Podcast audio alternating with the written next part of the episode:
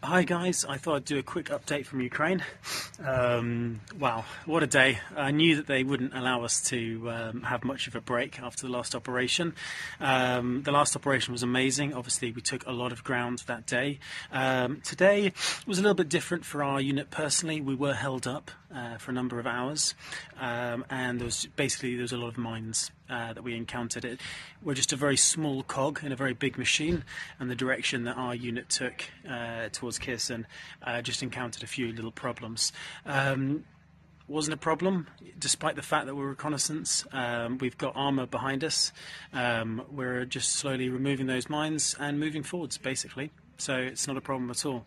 But um, I'm amazed to hear, delighted to hear that uh, Ukrainian troops have entered the city, Kherson city, and uh, they're pushing the Russians to the other side of the river.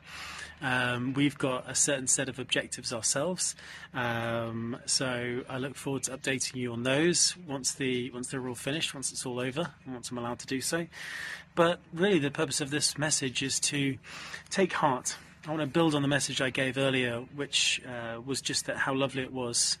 Um, and, and, and right it was that on the 11th day of the 11th month, as, we, as we remember uh, the, those that fell in the Great War to defeat fascism against uh, the Nazis, but also uh, imperialism, imperialist Germany in the First World War. The fact that the uh, Ukrainians are doing now in Ukraine, um, the Ukrainians are pushing back Putin's fascism, his imperialism and uh, it's just an absolute delight uh, to be here as a British man, as a volunteer, volunteering alongside these people.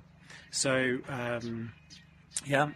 So, uh, not much more I can say, I'm afraid. Just know that I'm well. Um, I've got a little bit of comms. I've got some, I've got Starlink, uh, so I'll try and keep you guys in the loop. But otherwise, all is well. Um, Slava Ukraini. What a great day.